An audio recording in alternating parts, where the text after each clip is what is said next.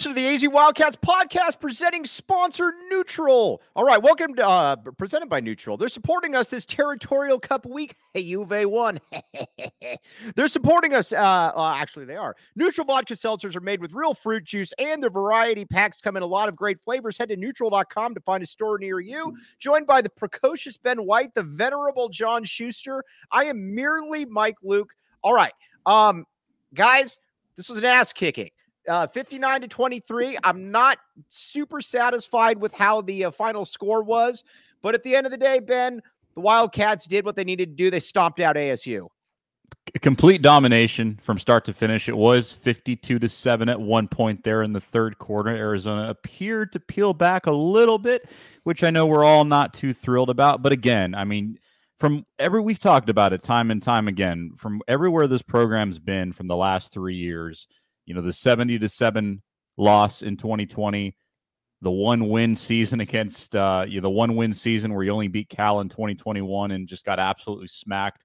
It really did a good job of just summing up just everything this program has been through and the fact that the hard work and the recruiting and everything this coaching staff and these players have done, it's paid off. And tonight was one of those nights and was one of those games where you just have to enjoy it. Noah Fifita was awesome. T Mac was awesome. Arizona was blowing ASU off the line of scrimmage every single play. And as a result, they were able to run the score up. And you could tell that, Mike, this this game meant something to them and uh, they deserve it. John Schuster, I like saying we deserve things. We deserve this win. I wish it was more, but we deserve this win.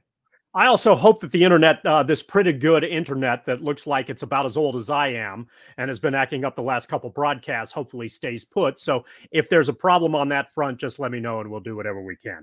Nevertheless, I think my internet is about as good as you was today, completely dominated by the superior imp-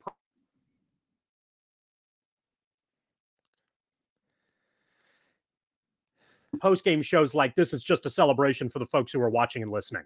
Uh, there isn't a whole hell of a lot you can do to break it down. It's clear that Arizona was the better team. Uh, Fifita had great numbers. Obviously, McMillan put up some fantastic individual numbers as well. Uh, there was a lot. This was, you know, there's right. credit on the bill, and that bill, okay, that bill comes due. All right. So, uh, you know, if that's where we are, then uh, yeah, and that's uh, obviously it's a good performance for Arizona. It was a great performance by Arizona, and I really think it kind of this was kind of the full uh, the gamut right here of where right here where Arizona has been, where they were. Think about it again, uh, two years ago when Jedd Fisch is in his first year here at U of A, and now, by the way, John Schuster, you look spectacular right now. Tell your internet to stay just like that. We like that, John Schuster. Um, all right, but this is uh this Arizona was just better on at at every position mm-hmm. almost. Mm. Um, and that's really, I think, just kind of a testament to the talent that Jedd Fisch has brought in. We're going to talk about the individual players, um, but this was um, the the difference in the difference in talent. I think was about as stark as it was when Arizona lost seventy to seven three or four years ago. Yeah, I mean, I mean, you look at the line of scrimmage alone. I mean, every single guy you know, even if we're not talking talent and each individual player, I mean, just looking at it from an eye test perspective, Arizona had at least 15 to 20 pounds on every single one of those guys on the lines alone. Um, so you look at that, you look at the fact that ASU didn't really have much options when it comes to quarterback. Obviously, their quarterback couldn't go that first drive. And then uh, Bourguet, who I think at times this year has shown promise and I think has been the best quarterback for ASU, wasn't available uh, due to an injury. So ASU was shorthanded. They were also without their best receiver. So going into this fight, they really didn't have much of a, a weapon to go in there with. So that Arizona had the clear advantage from the get go. But I think, you know, in a game like this, you never know, right? And I was pleased to see the way that they came out in that first half, just being aggressive, getting the ball down the field yeah, some people probably maybe wanted to see them run the ball a little bit more, but I loved the game plan in that first half where you just sit Fifita back there. He's got all the time in the world because ASU had absolutely no ability to get to him whatsoever. You sit back there, you find T Mac, you find Cowing, you find all these guys, and just really keep your foot on the gas pedal. And that's what this team did for the majority of that game. And they were better up and down at every single position. They looked like the more comfortable team, and they looked like this meant something to them. I mean, it's the ASU Arizona game. Of course, it's going to mean something, but uh, we've talked about it. There are guys still on that roster from three years ago during that brutal loss. And I think the coaching staff has talked about it behind the scenes, and the players have certainly, um, you know, played out their frustrations in the sense that th- they want the revenge. And tonight was a revenge game. It was well deserved, and it's a nice little dress rehearsal for what could be coming next, guys. Because oh my goodness, this team has won nine games and they're going bowling. Let's not forget that. John Schuster, um, just the uh, the talent the talent overhaul, and again, we're going to get into the specifics here in a second.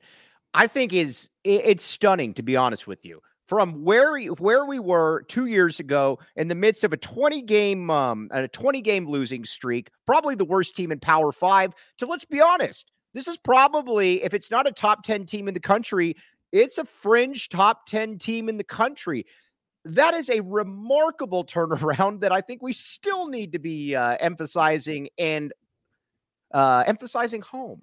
Yeah, it's absolutely a and and one of the things when you guys were talking just a couple moments ago, and you were talking about the one team that was overmatched by about 15 pounds of a limit of skill players, and the problem at if if we were to go back and listen to broadcasts like this from the Arizona perspective a couple years ago, we'd be saying exactly the same thing that you guys just said about where ASU is in regards to was.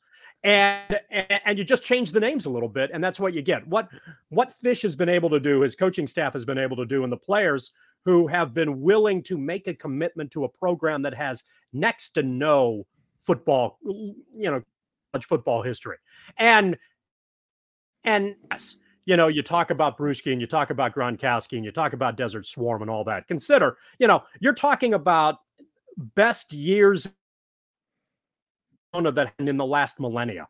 So it's not like this is stacked program with all kinds of loaded tradition and the rest of it. And still, Fisch has been able to what he did and create a team that uh, that I have argued and said on a few occasions now does nothing great but everything well. And they may be you know, whether they're a fringe top 10 team, you can certainly favorably make that argument. Or if they're a, you know, generally speaking, a 15 team that gets an interesting challenge in a bowl game here, at the very least, they're one of the steadiest teams that we, I, I think we see on the national stage. And it's a, it's a remarkable place for Arizona to be. And uh, in today's game, I think we all had a pretty decent idea that it could be ugly. I'll admit to you, I didn't think Arizona had the offensive firepower to score 59 and figured that ASU, while it would be overmatched today, you know, it, it wasn't going to be the bloodletting that this ultimately was. But Arizona showed that uh, once things got steamrolled, the defense put them in great position, and Arizona on the offense uh, found mismatches, was able to take advantage of them, and uh, numbers do tell the story. And and when it's a uh, single game record and receiver has 250 through the air, then you know you're in pretty good shape. Right. All right. Now, with uh, let's talk about let's talk about Noah Fifita. Let's talk about T Mac. Uh, when T Mac came here, obviously a five star wide receiver, he was uh, viewed as as one of the uh, maybe the best uh, the best recruit that Arizona's ever gotten. There was he's really putting a uh, an emphasis on that, and it really goes to show you too just how little I think national media folks watch that he wasn't named as one of the ten finalists for the best wide receiver in the country. Um, Louis Riddick, who I thought did a great job broadcasting, big fan of Louis Riddick. More Louis Riddick, less uh, uh, uh, uh, who's the uh, Rod Gilmore.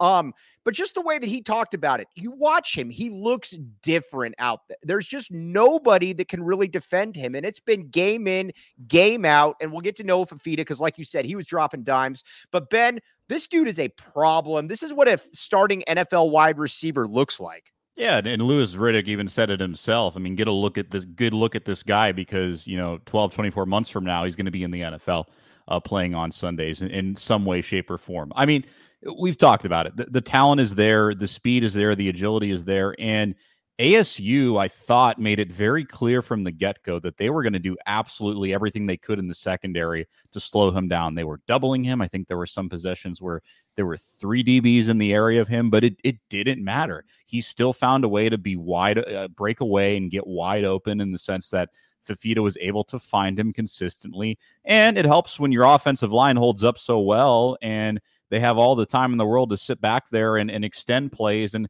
and get the ball to him. So I thought that he was fantastic. I think the chemistry between him and Fifita goes without saying. It goes all the way back to Servite, as we all well know. But at the same time, Fifita's got a um, really good knack of, of just finding the, the wide open guy. And I think T Mac is somebody who understands, I think, the plays a lot more, you know, thoroughly than maybe another receiver. I think that you anytime you put him on the field, it, has got to be a, a, a game changer, and it's it's going to be something that defenses are going to be very scared by just because of his presence and everything that he can do. And he's absolutely one of the best receivers in the country. Forget top 10, I would say top five. Marvin Harrison Jr. obviously goes without saying. But I think after that, Mike, the conversation's wide open because when I look at the numbers across college football, I look at some of these other players. There's not quite a player outside of Harrison Jr. that's doing what he's doing this season. Yeah, I mean, Shu, he, he's just he's just different. I mean, this is another game that he dominated. There's been multiple games this year where he's just absolutely dominated. And didn't he feel like he was a, sur- surrounded by a force field? It was yes, like ASU. Yeah. ASU knew exactly who they were going to throw the ball to, and still they couldn't get within five yards of him. It was like he was bouncing off a bubble or something like that. And then he'd run for another, you know, 20, 30, uh, 40 yards after that and put himself in Arizona in great position. Let me let me try something. Let me try a little tech on this area. Why don't you guys row the galleon for a little You're actually fine right now. Keep it going. Okay, if it breaks up again, tell me and I'll you, try to I'll reset. give you the middle finger and I will tell you to reset. perfect. Actually, All right. Sounds good. All right. All right, yeah. Um, let's talk a little bit about Noah Fifita, But first, first, with Kevin Woodman here. Kevin Woodman was always the one that was the master of reads. I can never come close to Kevin Woodman's reads, but let me try. Shady Rays. We have hung out with Uncle Kev. Uncle Kev always has the best sunglasses possible. We have pictures of Kev with sunglasses on, even though Kev doesn't like pictures being taken. Shady Rays, my friends. Shady Rays for the great Kevin Woodman and for many other folks. Check it out. Shady Rays is currently in the biggest sale of the season for Black Friday. Don't miss out on all of the best deals for shades, snow, go- snow goggles, and prescription sunglasses. Go to Shady Rays and try for yourself. The shades rated 50 uh, uh, five stars by over 250,000 people and Circle K. Ben White, when was the last time you went to Circle K? Last week. All right, that's what we like to hear. Circle K, my friends, check it out. I was at the one on Grant and Oracle. Guess what? It was packed. There was a person coming in there that shouldn't have been in there. And guess what? They all, because it's a community at Circle K, they told him, you must leave, go somewhere else. And he went to the Jack in the Box to cause problems. But at Circle K, it's a community. Join the inner circle today. You will thank me later, as always, uh, for free by downloading the Circle K app. Terms and conditions apply at participating locations. Visit circlek.com for details. All right, Noah Fifita. Um, I uh I texted this to Schuster. Schuster did not respond, which is generally par for the course. I don't blame him because the generally when Schuster responds to a text, it's going to be on here making fun of my hyperbole. But the way that Noah Fifita uh, navigates the pocket, the way that he climbs, the way that he moves around and buys time, it's a little Russell Wilson esque. He just had a good Russell Wilson, not this Russell Wilson. But you watch him and he is just he is he is a unique football player and how he understands football, guys. And spacing. Uh, you know, the, there's something to be said about having having the it's and, and, it's an interesting era, I think, in football in general, where you know traditionally you had a drop back passer, and the Packers uh, passer stayed in what was called the pocket, and uh, you know, offensive lineman would try to create, in essence, a bubble to give the quarterback space to throw within the hash. But now there's a lot more rotation and movement uh, going on from back and forth. But one of the things that's interesting is the ability to kind pockets are a lot more fluid now. but that doesn't necessarily mean that you have to scramble toward the sideline and um, kind of make desperation passes toward uh, the sideline up the field. Sometimes uh, you can move within the pocket a little bit, maybe step up a couple steps, work your way back, and then try to navigate uh, depending on how. Uh, the defenses are trying to play against you and buy yourself just enough time to make some good throws. And so it's very impressive that Fifita has this skill set and it gives him time and then allows him to set enough uh, to be able to make more often than not some very accurate passes. Do you think that is this something that's just? I've always wondered this with the quarterback. Is this something that's just inherent? Do you just do you just have this because again, this is a freshman quarterback that plays like he's a now again he had the one bonehead pass. We'll forgive him on that. That's okay, Noah. We we forgive you. But I've always wondered with the quarterback, is that completely inherent? because I don't think that you can necessarily teach what he's got there, Ben. Ask um, coming from somebody that never played quarterback to somebody that also never played quarterback, the great Ben White.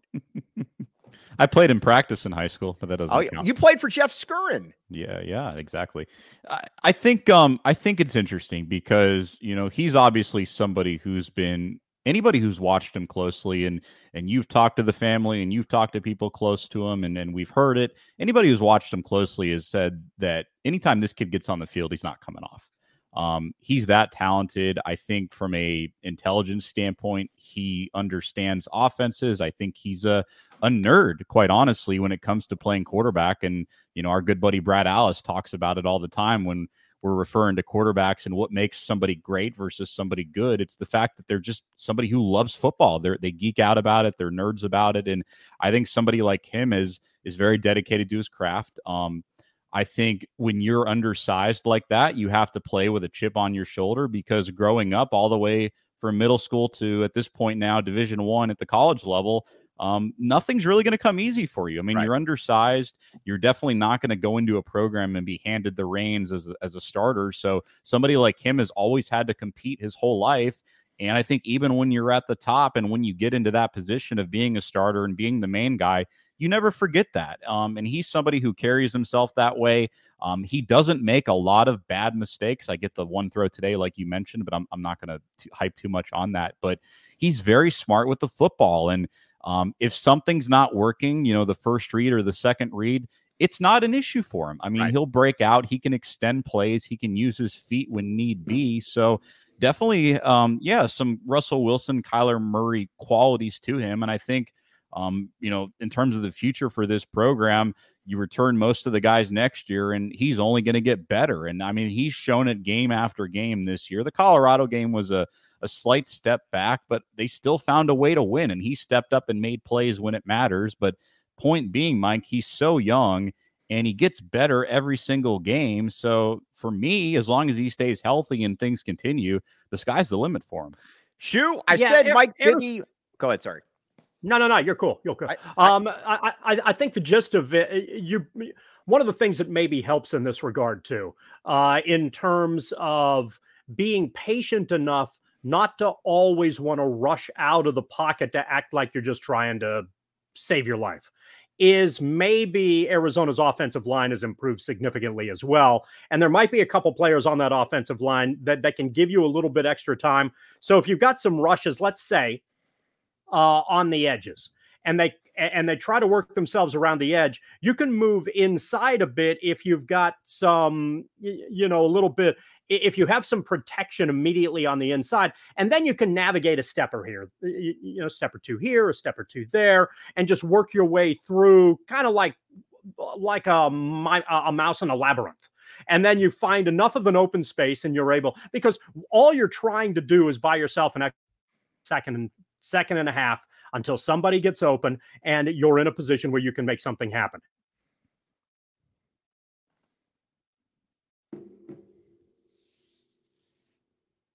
Shoot, we lost. Other shoot. Yep, breaking up. Okay, gotcha. If you decide it's going to go, if you're going to go from one sideline to the other, then you're in a position where you're cutting off half the field. But if you can stay in the pocket longer, you have a little bit more opportunity to make some things work. Oh, we're talking about remember caller Antonio with Uncle Kev? Um, yes, we yeah, all remember caller Antonio, Antonio, the prison wallet, Uncle Kev. Yes. Um, but Fifita to me is that dude. Fifita, again, I said it before. I'm going to say it again. Fifita to me is Mike Bibby. Um, in that he doesn't uh, he doesn't pass all of the uh, you know he doesn't look like Allen Iverson crossing people over or he's not going to slam in your face like a, uh, a Michael Jordan or something but he's smarter than you and guess what if he's your quarterback you are probably going to win that game now I'm going to date myself right here I, well a lot of people wish they could date themselves but I am going to date myself Ben White is not alive when Mike Bibby was at the U of A, to my knowledge. Ben White, how old are you again? Not true. Not true at all. What year were you born, Ben White? 96. Uh, uh, uh, uh I don't know, Ben. What, what when's your birthday? Because because he was not, because he was 96 as well. All right. Either way, you knew you were going to win the game. With Fifita, you just get a sense that you're going to be in a very, very good opportunity to be able to uh, to win games. And he's just got something about him. And it also helps that he's got good wide receivers. Yeah. I mean, he, he's got the personnel around him. And I think that's what a lot of us were frustrated about early in the season because you look at the loss to Mississippi State and um, you look at Arizona being in, in a tight spot against Stanford and, and some of these other games, and even going back to last year. Um, but this year, entirely different because right. you've got the foundation on the line you've got the wide receivers, you've got the running game, the the the four headed monster, as we want to call them. You got four different guys back there, maybe even five. Oh, I thought you, you were talking go. about a guy with a big forehead that you called the four headed monster. There you go. There you go. But point being, there's nothing that this Arizona team, I think, has a clear weakness in. I think the secondary is good. I think you saw it today with with Prysock and Maldonado and, and Davis back there breaking up passes and giving ASU absolutely nowhere to go when it comes to throwing the ball.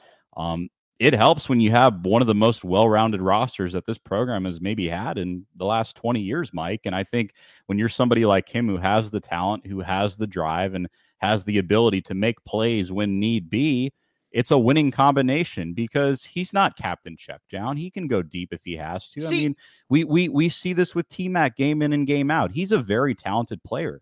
That's what drives me up a wall when I hear people talk about, well, you know, he just doesn't make mistakes. No, no, no. He makes big, he makes huge a huge difference out there. He can throw the ball. He can make plays wherever he needs to he's that dude, as the people 50 say, yard touchdown to T Mac today. Like, he, get out of he's here. not a game manager. If you ever see anybody that calls uh, Noah Fifita a game manager, go and slap them, please. But just don't blame me and don't slap anybody at that Grant and Oracle Circle K. That's on you if you do that one. Um. All right, now uh, let's see here. All right, yes. All right, now let's get to the defense. My bad, Gunner. As you guys all know, generally I'm wrong on most things. I take pride in it, but you know what? When I'm wrong, I'm looking to break your jaw with my or your hand with my jaw. That's how go. tough. That's how tough I am. My bad, Gunner Maldonado. I thought this guy was. I, will just be honest. I thought this guy sucked. Um, Jedd Fisch was always saying uh, he's way better than anybody out there thinks. And I'm thinking, all right, what is what does this guy Jedd Fisch know? Gunner Maldonado is a problem. Gunner Maldonado is one of the leaders on this defense. Yes, to the Alamo, all those people. Um, we'll get to that. But dude, Gunner's a problem. My bad, Gunner. My bad, Pella. All of those people. That's why I am sitting here and you are playing Division One football. Ben White, I look like an idiot hard to argue that even without the gunner take. I mean, let's, true. Let's, this is let's true. Be, let's be honest here. Yes. Um, but no, I mean, he's had a tremendous turnaround from the first two to four games of the season. Uh, leads the team in tackles today, ten total tackles, five solo. I mean, there's nothing that he can't do. I mean, he's really good one on one with coverage, but he's also really good in the open field. And I think you know he reads coverages very, very well and um, kind of like Fifita, right? When you talk about having the smarts and having the ability to to go out there and understand what needs to get done, um, even if you're not the most talented guy or you don't have the best physical attributes, it's going to go a long way. And I think somebody like him is is is lengthy and long and can do a number of different things. But you know, when you look at him compared to Prysock, I mean, Prysock I think clearly looks like the better corner, but he yeah. doesn't look out of place out there. No. Um, he's talented. He can make plays happen, and this defense has really, I think, fed off the secondary getting better because I think the pass rush has been there all year. Obviously, you bring in big guys like Upshaw and Norton, and and we know the story there. Who? That, Who'd you say? Uh, big Bill Norton. Big Bill Norton. Um, so we know the story there, but I think the defense in terms of the secondary has always been, you know, kind of the question mark, at least in the first half of the season. And gradually every single game, it's gotten better. Um, and that's because of guys like Gunner Maldonado for sure. Yeah, I mean Gunner Maldonado. Uh, just again, my bad, Gunner. This defense, though, the way that they're able to make uh, a transition on the fly is incredibly impressive. Uh, Shaz, if you're going to say Big Bill, you're going to call him Big Bill Norton, my friend. It is not just two words. It is all. I can't get away with it. You definitely can't. Yeah, come on, Chaz. As much as we like you bringing the Jack in the Box. By the way, check out the Jack in the Box on University. The best Jack in the Box tacos in town, even better than the ones on Grant and Oracle, my friends. That's even a scary Jack in the Box. Yes, Jack in the Box is way better. Uh, yes, this Jack in the Box is there. Plus, they have high quality people. By the way, speaking of high quality people, look who's trying to make his triumphant return possibly? We're trying, and it sounded like I missed some amazing Jack in the Box talk. I hope this helps. I don't know. We'll find out. I, you know, my amazing technical skill set being that uh, you look you look flawless right now. The head is shining. It is the, shining. Uh, it is. You got the U of A. By the way, Mm-hmm. Tony Jamino would be very upset if he saw that you that A shirt on you, that block A. Tony Jamino would not be happy. No, no, no. You ha- and it's understandable. You have to be objective in in broadcasts like this. No, I mean it's something like this. When you're on the AZ Wildcats podcast, right. all you do is report the hard facts. Do nothing else. Just report report and report the facts again. Also, the Tony Jamino line. Let's see how the season plays out. Let's see how things happen. Here. Here's how I asked Tony when I, I asked Tony Jamino earlier in the season, I said, "Is this the third best team ever?" And he says, um, he says, Mike, that would be grossly unfair to put uh, to cast such a wide, wide net of uh, expectations on such a young group of individuals. Mike, um, is this the uh, third best internet that I've ever had in uh, in a post game broadcast? This is good. This is good. By the way, you know that I have the best, pro- as good an internet as there is in all of Tucson. All of you people out there, you're probably jealous. Guess guess what? You look at Ben White making all that money in California, selling AT and T. You look at John. Schuster, who's been in the scene for years, and then merely Mike Luke having fiber internet, my friends, fiber internet. Ben, I know you're jealous. I can hook you up with uh, somebody that can get you fiber internet. But first, there's something that would be else. Great. All right, BetMGM. Now, I was telling you all before the season. I've been telling you this before. Again, generally I'm wrong, but on some things I'm right. I'm generally right on the U of A over. I told you before the over of five was easy money, my friends. Easy money. And guess what? We've won nine games and we're heading towards 10. All right. Now you could be on BetMGM and you could get all of that. Again, here's the cool thing you got.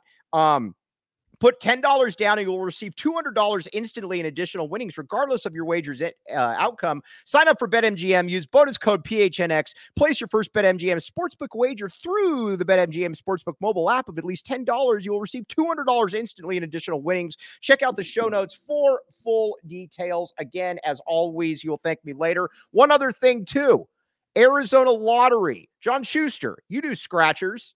This is correct?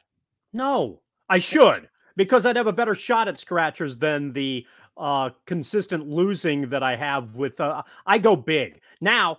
If I was wise like you are, now Ben, you're not allowed to play the Arizona lottery because you're not in, in that state. We can probably work some black market things out for you. Oh, I did not just say that live with my. Oh, you did. Oh, um, the scandal but, You know, if I was. Uh, if I was uh, if I was pure wisdom, you know, if and that that the scratcher would be the direction uh, that I went. I just I tend to go big and probably play a little bit more lottery than I should. But one of these days, all right, one Arizona, of these drawings, Arizona Lottery. Go out and buy your holiday scratchers today. Again, Arizona Lottery. Um, by the way, Ben, you're getting compliments on the facial hair left and right. It does look kind of gangsta. Uh, Kev, maybe I will sing before we get off. Uh, again, people on there, if you want me to sing, remind me to sing, and I will sing before we get off. I promise.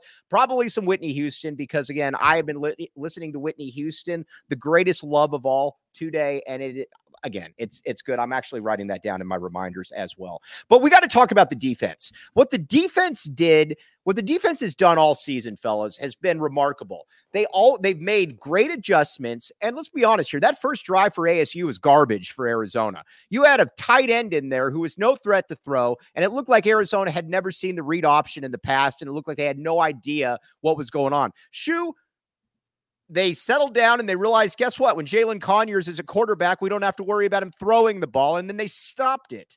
How many times this year have we repeated that refrain that yeah. Arizona that Arizona's mm-hmm. adjustment on the fly.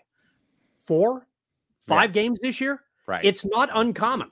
And, and I'd be kind of interested. Maybe this is something that our pal Anthony Gimino, who's a big stats freak, can go back and look at. I'd kind of be interested to see what Arizona's general defensive numbers are in the first portion of the first quarter. Let's say the first eight minutes of the first quarter.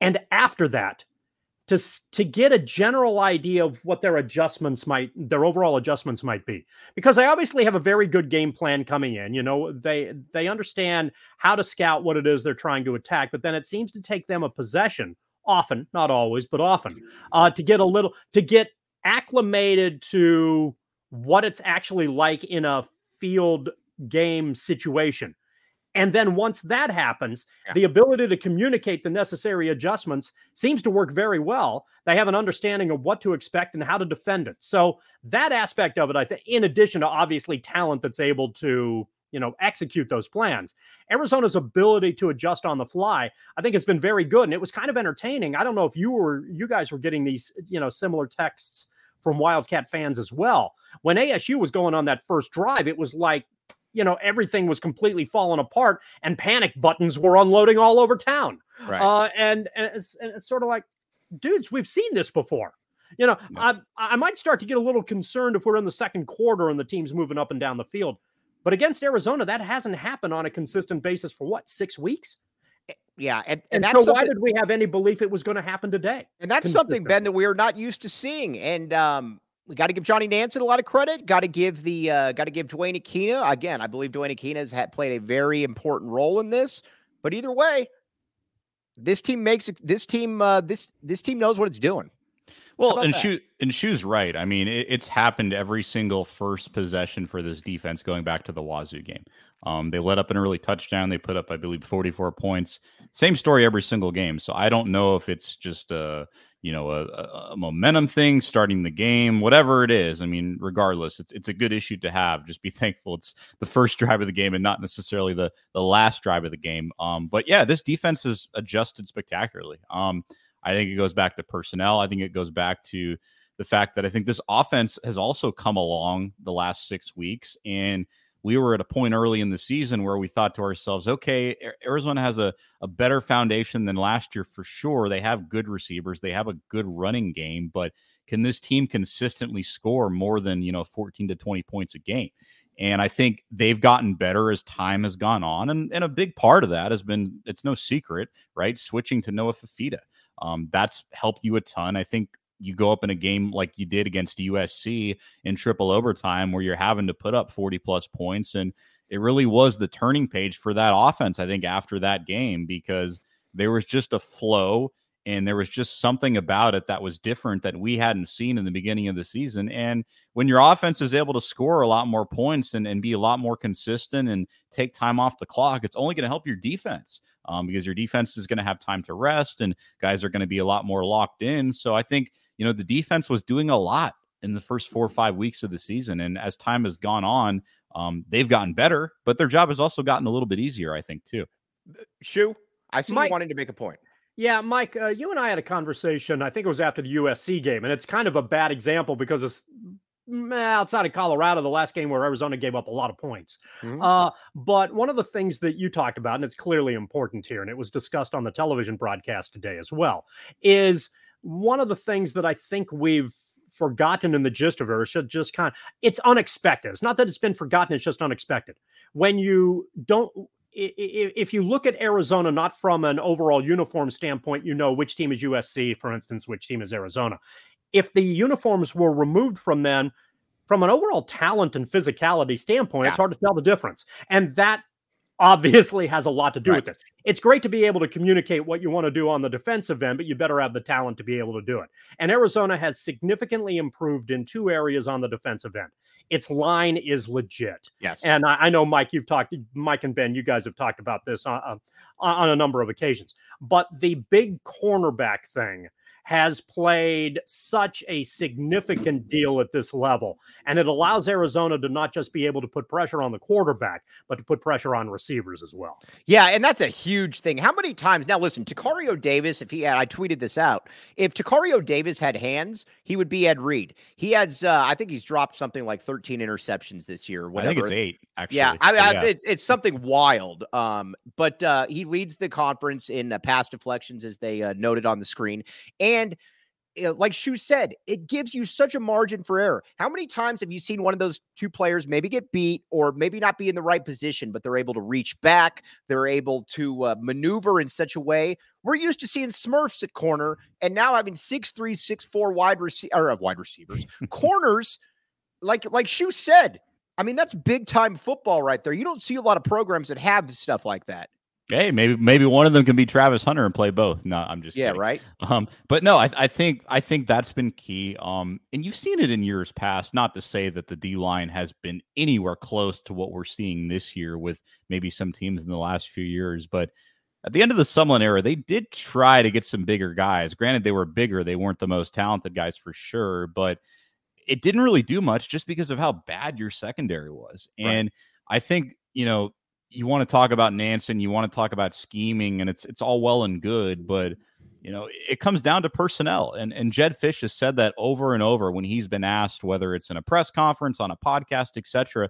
The biggest difference between year zero, 2021, as he calls it, and what we're seeing right now is is personnel. Mean, you got 95 new guys on that roster. It, it's it's a different program, and when you have good players, when you have a good foundation and when you have depth, it's not just like a Scooby Wright, right? Or one guy on the defensive side that can make plays. So Will Parks and a Scooby Wright. It's it's five or six different guys because you talk about that D line, you talk about one or two guys in that secondary, you know, three maybe if you want to include Davis Prysock and Maldonado for what he's been doing. Who's Davis Prysock? Davis Prysock?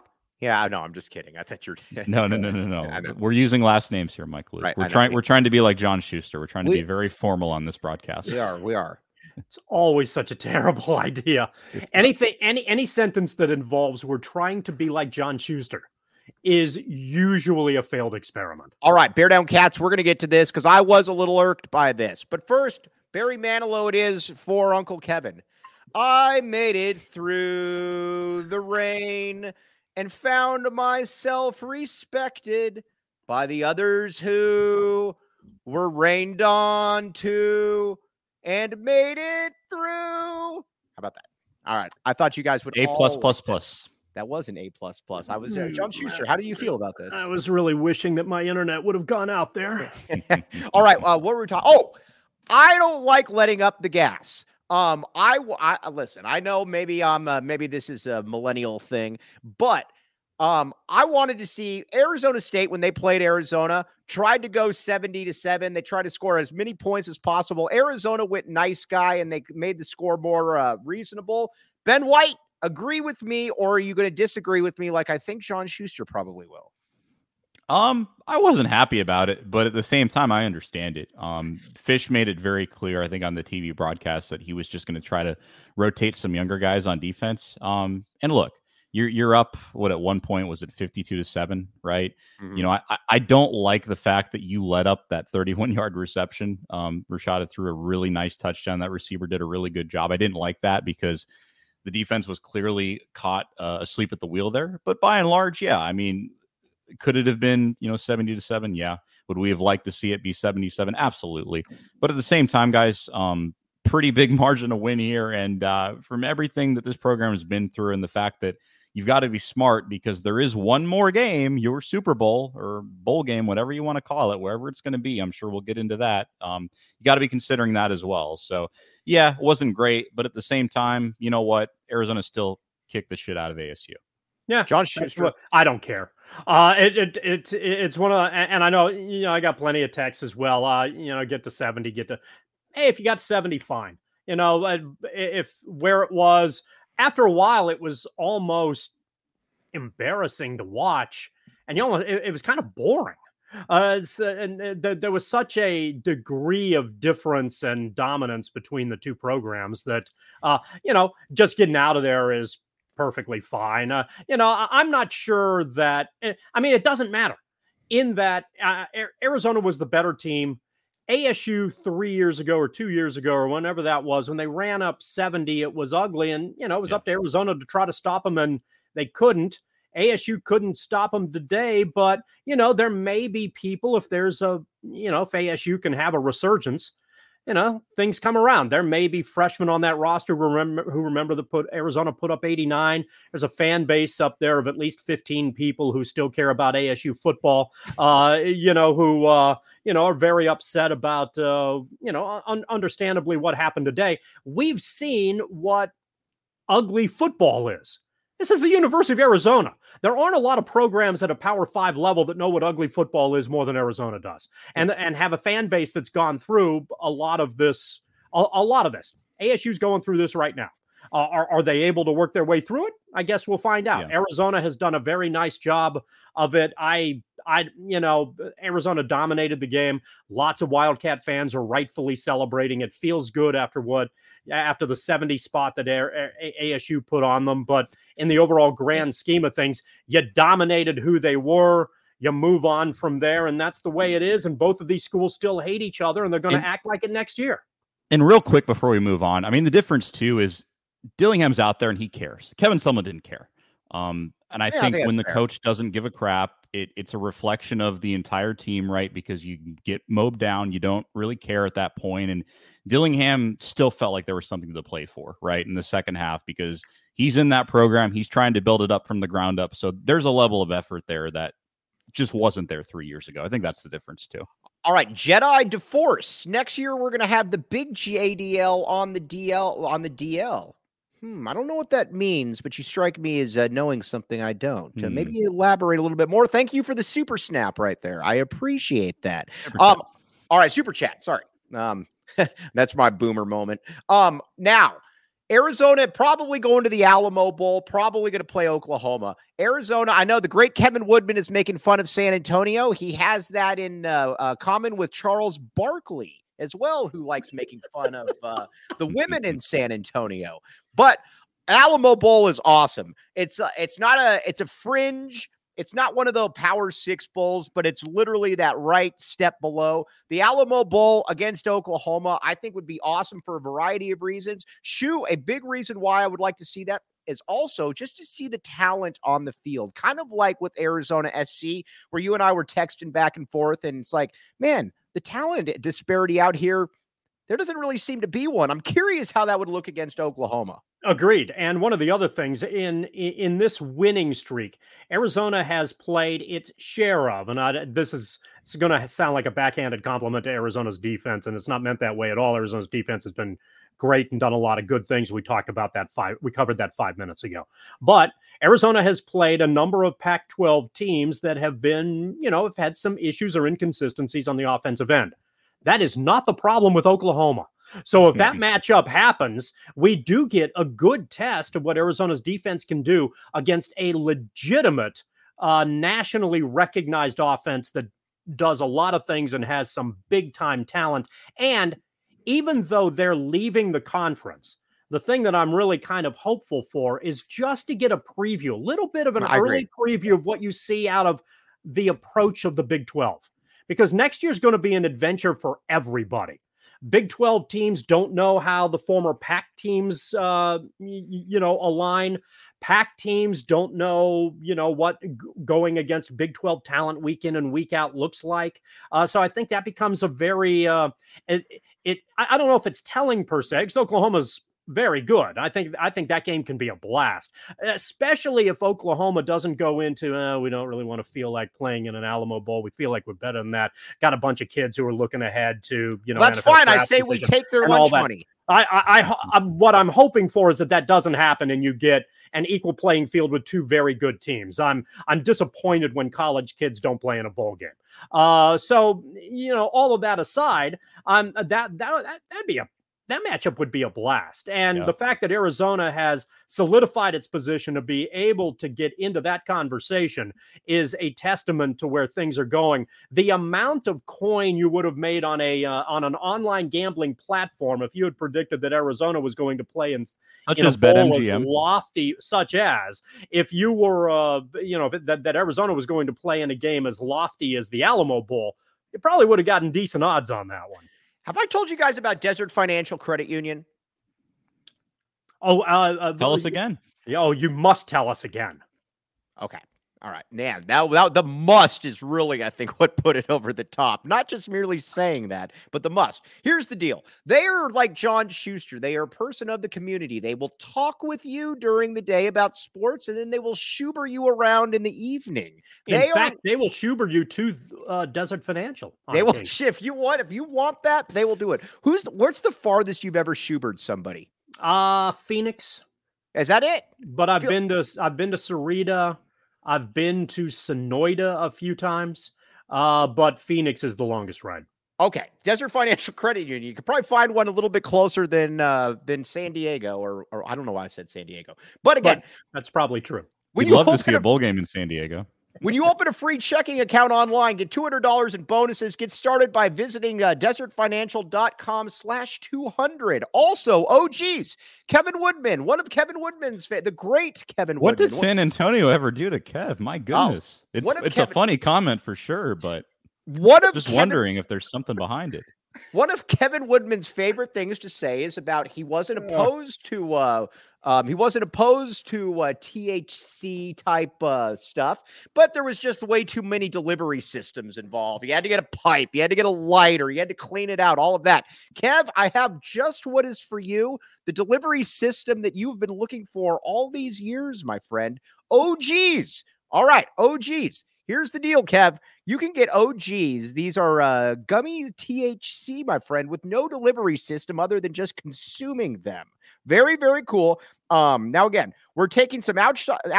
Uh, hold on, actually, I got the wrong read there. My bad. Um, either way, uh, check out OGeez. You will thank me later. Uh, we are brought to you by our friends at OGeez Brands. Very good stuff. Um, you will, uh, you again, you will thank me later, my friends. Um, all right. We need to talk about Jedd Fisch leaving. Schuster, Ben, I think Schuster hit the nail on the head. Every coach that comes to Arizona, they essentially dig their own coffin and we never hear from them again um, outside of Larry Smith. Um, uh, Dick Tomey, coaching at San Jose State. Uh, John Mackovic, Nate Rainey is still looking for him in Japan. Um, the uh, Mike Stoops is still living with his brother. Uh, uh, Rich Rod is at Jackson State, and Kevin Sumlin is getting DUIs as the offensive coordinator at Maryland. It's not a long, a glorious track record. John Schuster, Ben White, you always talk about how let's not worry about this because this is a good problem to have. We are not used to being in this situation. Go yeah, ahead, I mean, hundred percent. Um, and I think if you're an Arizona fan, you have to take it one step at a time, right? Enjoy the now, um, enjoy the nine win season, enjoy the bowl game, and whatever happens, happens. Um, we've we've speculated and we've talked about, you know, if you're somebody like Fisch, what's going through your mind, and you know the program that you've built, and the fact that you've made it very, very clear that you want to be somewhere where you can say, yeah, this is mine. This is something that I've built from the ground up we feel that we can win here. He's already proven that he's able to get the recruits that he needs. He's killing the game with NIL. And I think with the way college football is just in general now, it's it's changed so much over the last 24 months where you look at some jobs like A&M and you look at maybe some of these other jobs opening up. I think Michigan State's a better example. Um, with the way it's structured and the way that you can bring guys in and recruit, it's it's not a no-brainer like you would think maybe 5 to 10 years ago. Right. I wouldn't leave Arizona for Michigan State. A&M maybe is a little bit of a different story just because you have the money and the NIL resources. But again, I, I certainly wouldn't wouldn't say it's a done deal if anybody's looking at anything. So um, yeah, you just need to see what happens. Um, haven't really heard anything one way or the other yet. I think by all means, as as long as Jedd Fisch is your football coach, he's your football coach, and you want people to be calling him because that means your program is doing something successful. Just remember that. Shu, he'd be walking away from a really nice situation. Yes, he would. Uh, you know, uh, and and there are two different, uh, you know, I think probably plenty of uh, different schools of thought here. Uh, it's all speculative. I think it would behoove Fisch to stay and continue to build something that's good with an opportunity in a conference that doesn't have, at least on the outside, it has a lot of good teams and a lot of good programs. Uh, and and there's a lot of Texas talent in what is going to be the Big 12. But Arizona appears to be going into that conference with an opportunity to be a factor, and and and there's a lot to be said about that. But we also all understand that there's a money thing at play here. And so, you know, from a money standpoint, if you're an SEC or a Big Ten school, and I think the Michigan State example of my understanding is that Jonathan Smith at Oregon State has signed off on that. Yeah, correct. He's uh, that he's, he's the new that that that that deal is done. But I un- I understand that from his standpoint yeah. because at Oregon State, you don't know what conference you're going to be in next year. You could be playing so, Grand Canyon next year, uh, right? Right. Yeah, and and and from a career standpoint, as much as he probably wanted to stay in Corvallis, you know, you're getting paid a heck of a lot of money, and you're in a major league to do it, and you know that Michigan State uh, has some stature, and you have an opportunity to do some good things. I get the Jonathan. I, I totally get the Jonathan Smith move, uh, and, and, I think it's a good hire for Michigan State. Uh, but the greater concern here, I think, if you're looking at it from the other speculative money alone standpoint, is that because of television deals, the SEC and the Big Ten have twice as much money per school to throw at potential coaches. And that makes it difficult potentially for teams in the Big 12 and teams well uh, that used to be in the Pac X uh, to be able to uh, go head to head with that. And, yeah. And so if Arizona is in that contingency, you know, then then what I would do behind the scenes, you always have to play contingencies here. I would reach out to Fisch if Fisch is, gets to the point where these conversations are legitimate and not just speculative, or if Fisch doesn't kibosh them fairly quickly.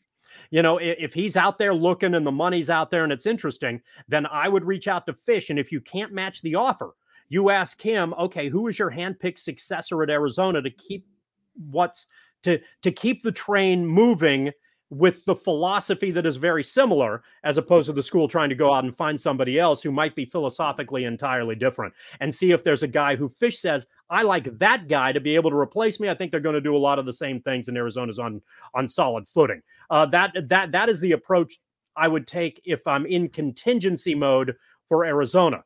The question beyond that, from a money standpoint, becomes a little bit more dicey depending on how you want to analyze this from a PR standpoint, because and, and and I think the points that Mike is going to make in regards to this are good. However, from Arizona's standpoint, you re you upped Fisch last year. You have a quarter of a billion dollar shortfall uh, on, on your books right now. If you're asking the community to buy into a a major raise for your football coach, you'd better be aware that that's not going to necessarily play well in a lot of circles and you'd better have a good answer for that. So that's the contingency they need to make if they decide they need to up his contract and they think he's worth doing that. All right, this is probably going to get me some trouble with some academics, I get it. Um totally understand, totally understand the gripe. But at the end of the day, you're also not bringing 55,000 people into your anthropology uh, into your anthropology class. The football and basketball bring in a lot of money. I understand there's a reason that these are always the two highest paid states uh, uh, state employees at any university. That's always the reason it is because guess what? They bring in more money. Also, I want to talk about Texas A&M for a second here because that's the that's the uh, the school that uh, Fisch keeps uh, being uh, linked with. But first, Desert Financial Credit Union by the numbers. Okay, uh, Jacob Franklin, the great Jacob Franklin, please pull this up. All right, here are the numbers. this is called an ass kicking. Um, My goodness. Now, this is presented by Desert Financial Credit Union of Arizona's number one credit union, named by Forbes. Um, all kinds of good stuff. Guys, uh, 527 yards to 82. That's very good. Um, Arizona just beat the snot out of them, and that's uh, that's where it was. You nailed it, Mike Luke. That's all we can say here.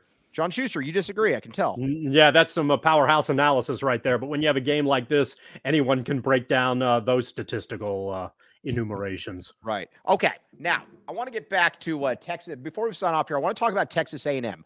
I do. I know that Texas A&M has a lot of money. Texas A&M in my lifetime has never been consistently ever good at football ever. No matter who they bring in, from Franchione or whatever his name was to uh, um, uh, obviously Kevin Sumlin, um, to Jimbo Fisher. They have never been good at football. And again, good, I mean relative. They've never mm-hmm. been nationally relevant at the highest level. Maybe a year, but Arizona's been that, you know, a year here, a year there. What I I, I wonder if there's something going on at A&M, and here's my only reason why. Jimbo Fisher left Florida State, and Jimbo Fisher, you look at Jimbo Fisher's resume at Florida State, he won a national title. He had five or six top five, top 10 finishes. The guy obviously could coach. He fell flat on his face at A&M. So maybe there's something weird to me about the whole A&M situation there, fellas. Sometimes maybe if you're Jedd Fisch, maybe you wait for the right opportunity. What say you guys? Yeah, and I think he's in a position to do that. Jimbo, it's interesting, and I, I could be off a little bit on the details from but from what I remember, obviously they paid him a lot of money, right? Mm-hmm. But he came in there and there was a lot of mess to be cleaned up behind the scenes. So he didn't exactly have a, a great start there. But yeah, that, that program is weird. I mean, they like you said, Mike. I mean, you look at the win loss cat column over the last, you know, 20, 25 years, and they've had some good years and they've done some good things and they've produced some good players and some talent, no doubt. But there just has been no consistency. Um, and I think there's somebody behind the scenes, obviously, that is that is basically driving the direction of okay, it's it's national title or bust every single game. Kind of like when you look at Michigan Ohio State how it doesn't matter if Ohio State's undefeated if they're going to lose every single game against or every single game against Michigan every year it doesn't matter. I think A&M kind of has that same mentality when it comes to their football program. And if you're somebody like Jedd Fisch, I think you have to understand that. I think you have to realize that if you go over there, I don't think you're going to be given the time that you would be given at a place like Arizona. And going to the SEC and competing with all these other schools, it's, it's, it's certainly not impossible, but it's not easy.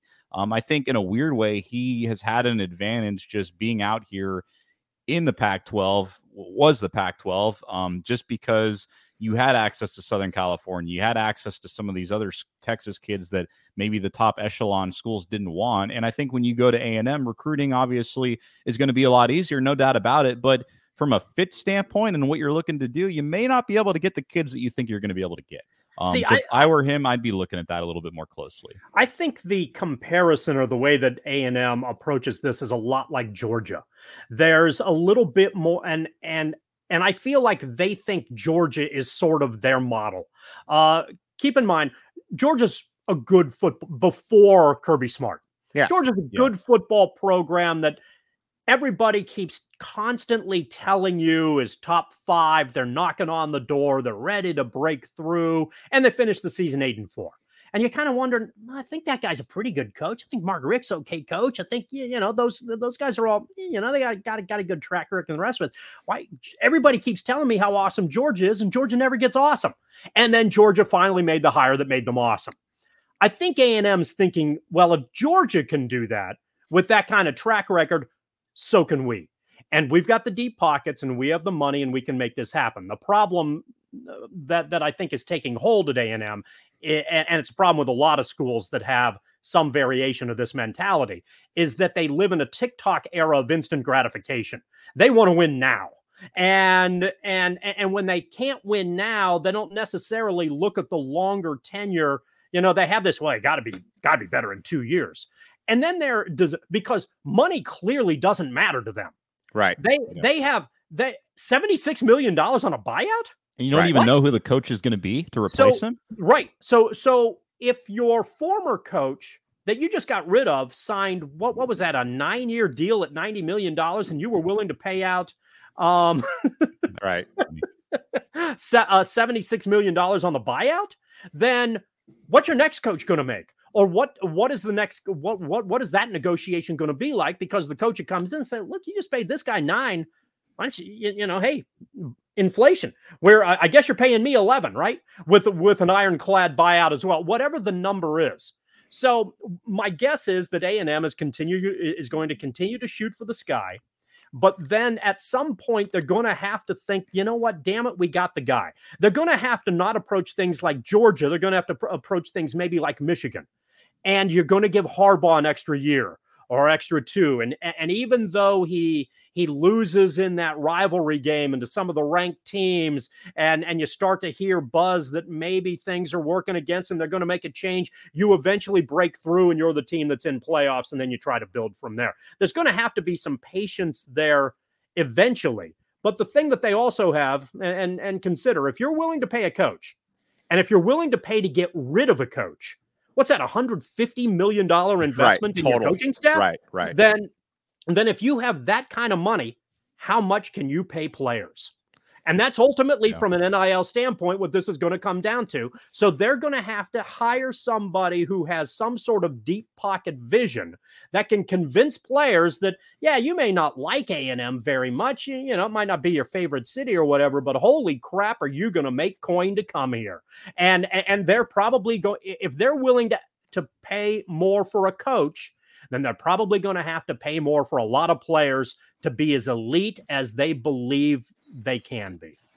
Okay, guys, I am going to leave everything on this note. Um, the absolute overhaul, the Jedd, uh, how do I put this? Actually, I'll just put it like this: the absolute overhaul, the absolute overhaul that Jedd Fisch has done with this program has been absolutely astounding. Again, two years ago, this was arguably the worst team in Power Five football. Now it's a team that is on the verge of the top ten and they're solid at every single position. Quarterback check, skill positions check. As Schuster said, the lines are fantastic. They're even different than a lot of your top uh, flight teams in that you've got the big corners, you've got the physical players in the uh, defensive backfield, you got linebackers. It is a team that does not have many weaknesses, if any weaknesses at all. And that is a huge testament to what Jedd Fisch has done because this didn't just happen overnight. This was something that took obviously some time. And that is, again, that's all on Jedd Fisch. I have rarely in college football, especially a non uh, blue blood, have I seen an overhaul like this. And again, a plus plus job for Mr. Jedd Fisch. It's unbelievable. Um, it, it really is. I, I, know there have been dynamites and, and, powers over the years in college football, and, and things come and go, but just what you were dealt. I mean, you were at absolutely rock bottom. You had nothing. You were in 2021 arguably the worst team in all of Power Five Division One college football wasn't even close. Um, and everything you've done to come to this point is a, a testament to Jedd Fisch and, and the recruiting that they've done and the strategy and the foundation that they've built. Because I think to go back to our A and M point that Schuster was making, and I think it's all well and good, but at the same time, you can't just write the biggest checks and have the best team. There's a level of coaching that comes with it. There's fit, there's culture, there's all these different things. And Arizona has had its challenges right? They've had challenges with injury. They've had challenges at quarterback figuring out who that was. And eventually you got it in Noah Fifita. But this coaching staff has really navigated things and really taken initiative to, to correct those things and, and, and do it quickly.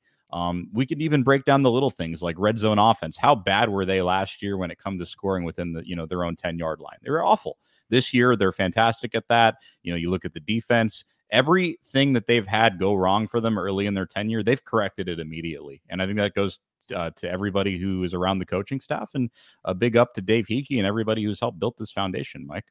Shu, close it I, out right here. I think there's also maybe a wildcat wild card here. And that is the unique position that Fisch is in to build a program that has next to no history uh, you, you know, Arizona fans, many of them, and many of the players, the former players here, love the Dick Tomey tenure here, uh, and and and there are a lot, and there are a share of fond memories that come from that. Uh, but for all intents and purposes, what Fisch inherited, Mike, as you noted, was a disaster.